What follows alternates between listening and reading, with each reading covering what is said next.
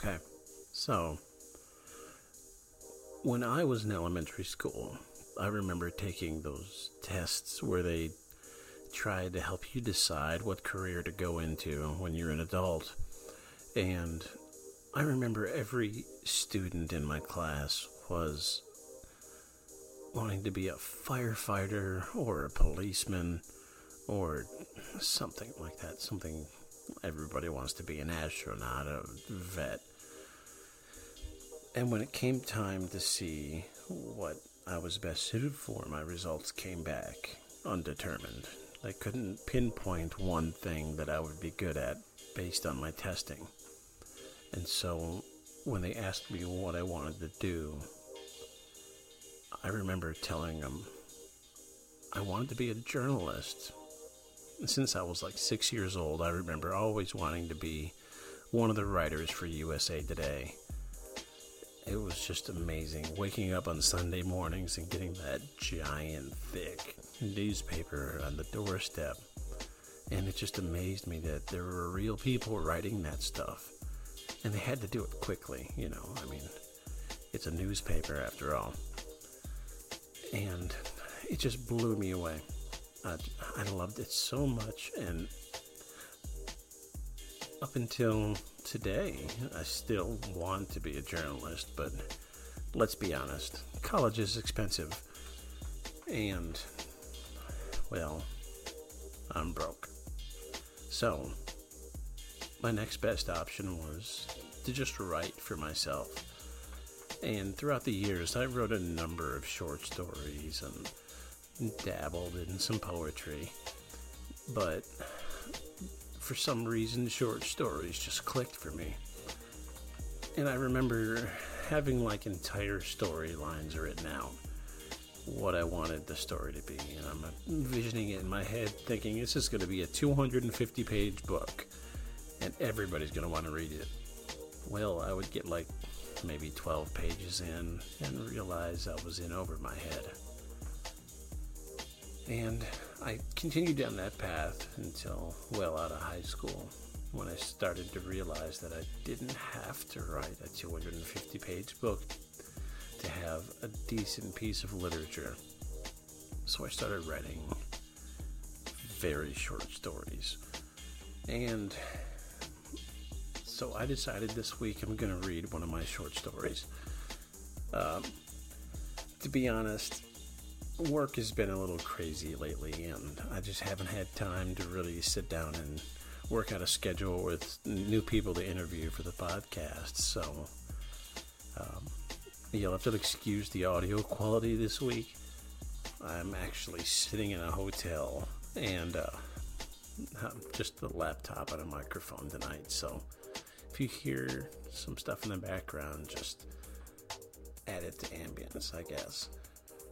So before I get started, I do need to say thank you to everybody that listened to the episode last week. It was our debut episode and had such a great reaction. People from across the state and some outside of the state listened, and I got comments, and I'm just blown away by the results. And so, hopefully, if everything goes as planned, we're going to have more and more of this into the future. And I'm hoping to bring some really, really great stories to everybody. Um, before I read the story, I need to tell you this story is very graphic. It uses very strong language and it uses descriptions of blood and violence and gore. And it is not suitable for young ears. So, if by some chance your kids are listening, you might want to send them off into the other room. This one's not for them. So, without further ado, this is Disseminate.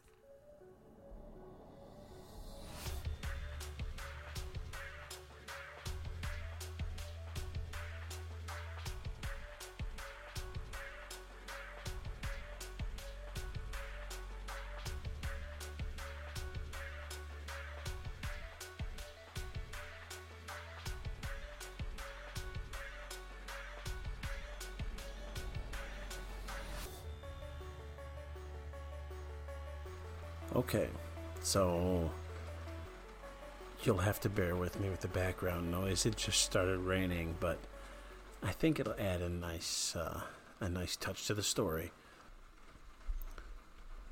All right. So, this story's actually called Robert Fuckface. Do you know how hard it is to get blood out from under your fingernails? You would think it was like everything else, just a little scraping, and that's it. There's something about blood where it just doesn't like coming out from under your nails. I had been vigorously scraping and scrubbing for 20 minutes now, and they look like they did an hour ago.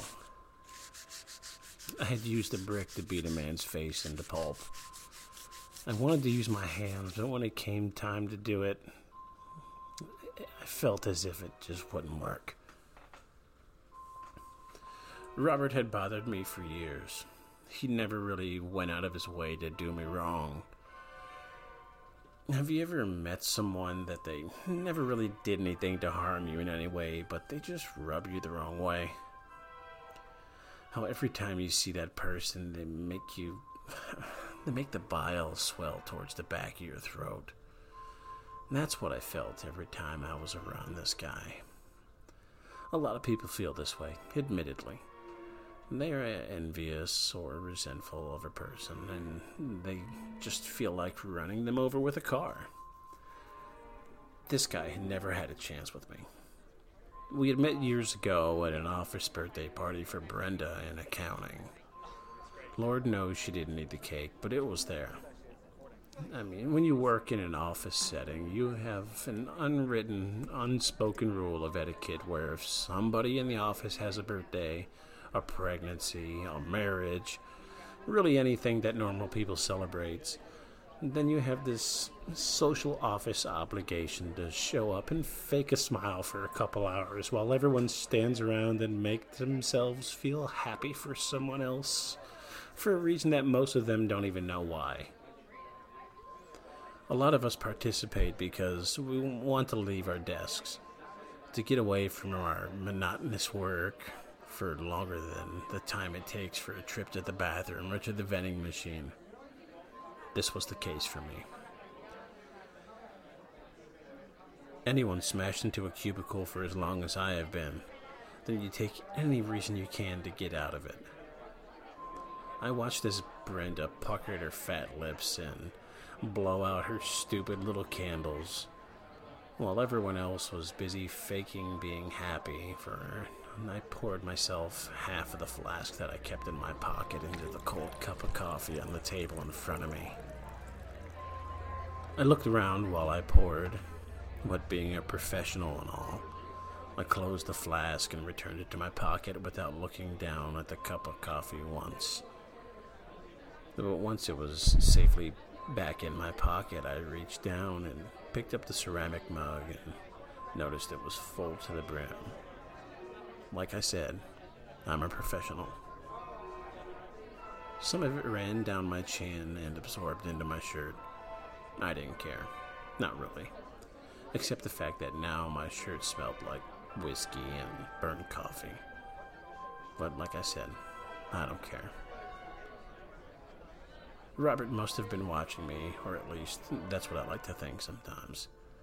Later, he came to me and air quotes, accidentally bumped into me. I feel like he did this on purpose. Robert must have been watching me, or at least that's what I like to think sometimes. Later, he came to me and accidentally bumped into me. Those were air quotes on that in case you didn't catch it. I feel like he did it on purpose, though there wasn't anything in the way of evidence that corroborated that hypothesis. I spilled half of my, air quotes, coffee on my pants. I turned to snap at him, my pointer finger extended to express my discontent, but he reacted before I had a chance to say a word. My lips were pursed, ready to say something. I guess the air was moving out of my mouth because Robert's first reaction was to pull back violently. You know the reaction you get when you walk into a bathroom that somebody just got done destroying? Yeah, that reaction. Whoa, buddy, he said, throwing tiny, non committedly friendly air punches towards my torso. Been hitting the sauce a little bit, huh? He said, like a cartoon character out of the corner of his mouth, with the backside of his hand to cover his speech. As if the room full of people, one, couldn't hear what he's saying, and two, did not know that I was already drunk. No one cared. He was just the first person to say anything. I just stood stoically against his barrages to become friendly with me. After a moment of him talking about his family and his fucking dog named either Buttfuck or Fido, I don't remember which, I just walked away. He was saying something, but I did the math right quick in my head, and it was better to just sit there and suffer at my desk than to stand with this idiot in my personal bubble. So I went. It was that day that I decided I was going to kill him. This was not a new thing. I have a little black book. Yes, an actual little black book. I realize now how terribly cliche it is, but it is practical too. I keep two notebooks in my pockets at all time. One is blue, the other is black. After all, I couldn't just write in the cover of it, Book of People I Want to Kill. That just seems a little counterintuitive, I think. Therefore, Black Book it is. In my little black book, there were lists of names. Some have been crossed out, some haven't. I'm a creature of opportunity. If I see a chance do what I need to do, then I do it. I'm not an animal. I don't go out of my way to kill these people just when it seems convenient. In this book, I wrote his name down. I never knew his last name. I just wrote Robert Fuckface. Once I was done, I looked up, and there he was across the office, smiling and waving at me like Ned Flanders friendly. The way he stood there with that stupid piece of cake and a napkin in front of him, and uh, I looked back down and underlined his name twice, closed the book, and replaced it in my pocket, and walked back to my desk. It wasn't until years later that I had my chance. I was leaving the office and walking through the mostly empty parking garage. Like most of the other things in the world, I also hated this parking garage. It was made out of that weird concrete that no matter how slow you were going, you sounded like you were peeling out.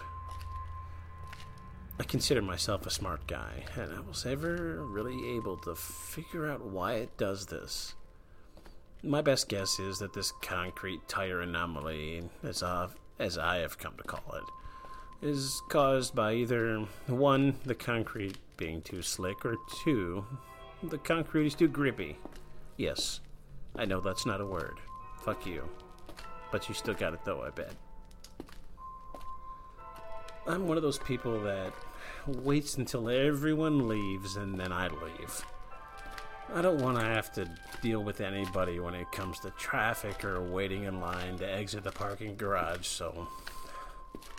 So I strolled, not too lively, across the parking garage and listened to the sound of my shoes mm, doing this squeaky squeak thing on the concrete.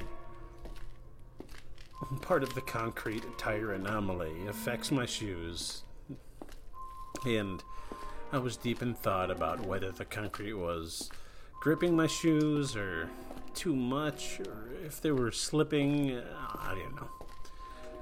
When I noticed that my car wasn't the only one left in the garage, I stopped and looked around to see if there were anyone else there, and I was alone.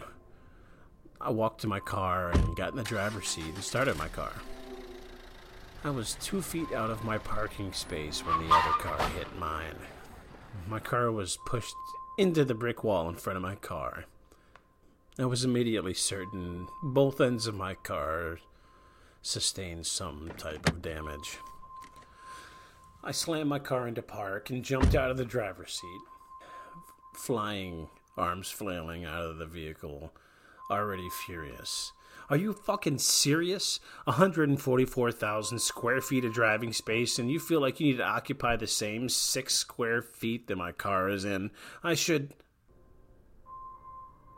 It was him, Robert Fuckface. He came out of his car quickly and went to explaining how sorry he was. I inspected the damage at the rear of the vehicle with him standing behind me. He was saying something about exchanging insurance, blah, blah, blah. His words just morphed into nonsense after a few sentences. So, the car had hit so hard that it had dislodged several bricks at the front end of my vehicle.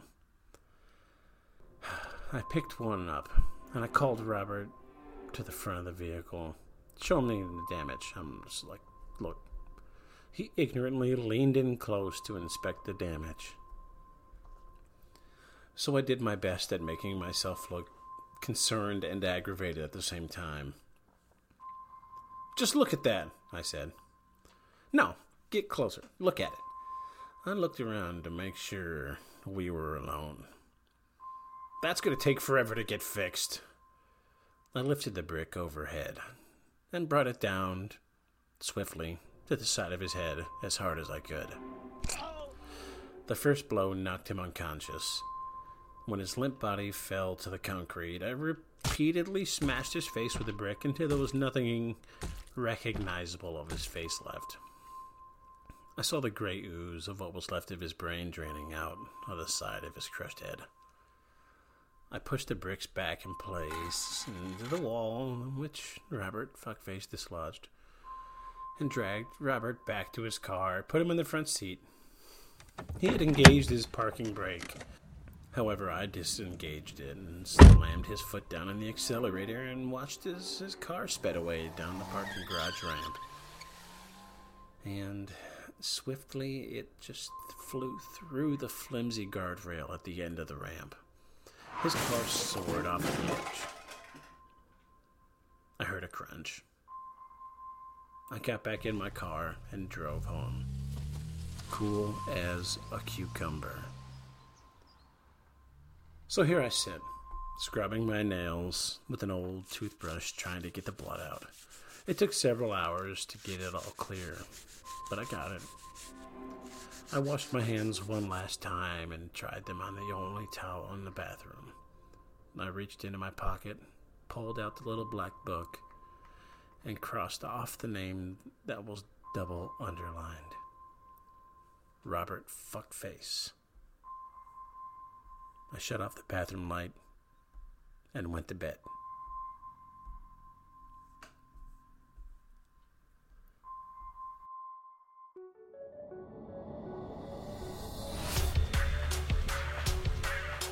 Make sure you follow the page on Facebook subscribe on whatever streaming service you use. I know for sure that we're on Spotify, uh, Google Podcasts, and um, Apple Podcast. I'm fairly certain that we'll be on just about every streaming platform that you would use. So if you like what you heard, please like, subscribe, follow, and let's see if we can make one of these small town podcasts blow up.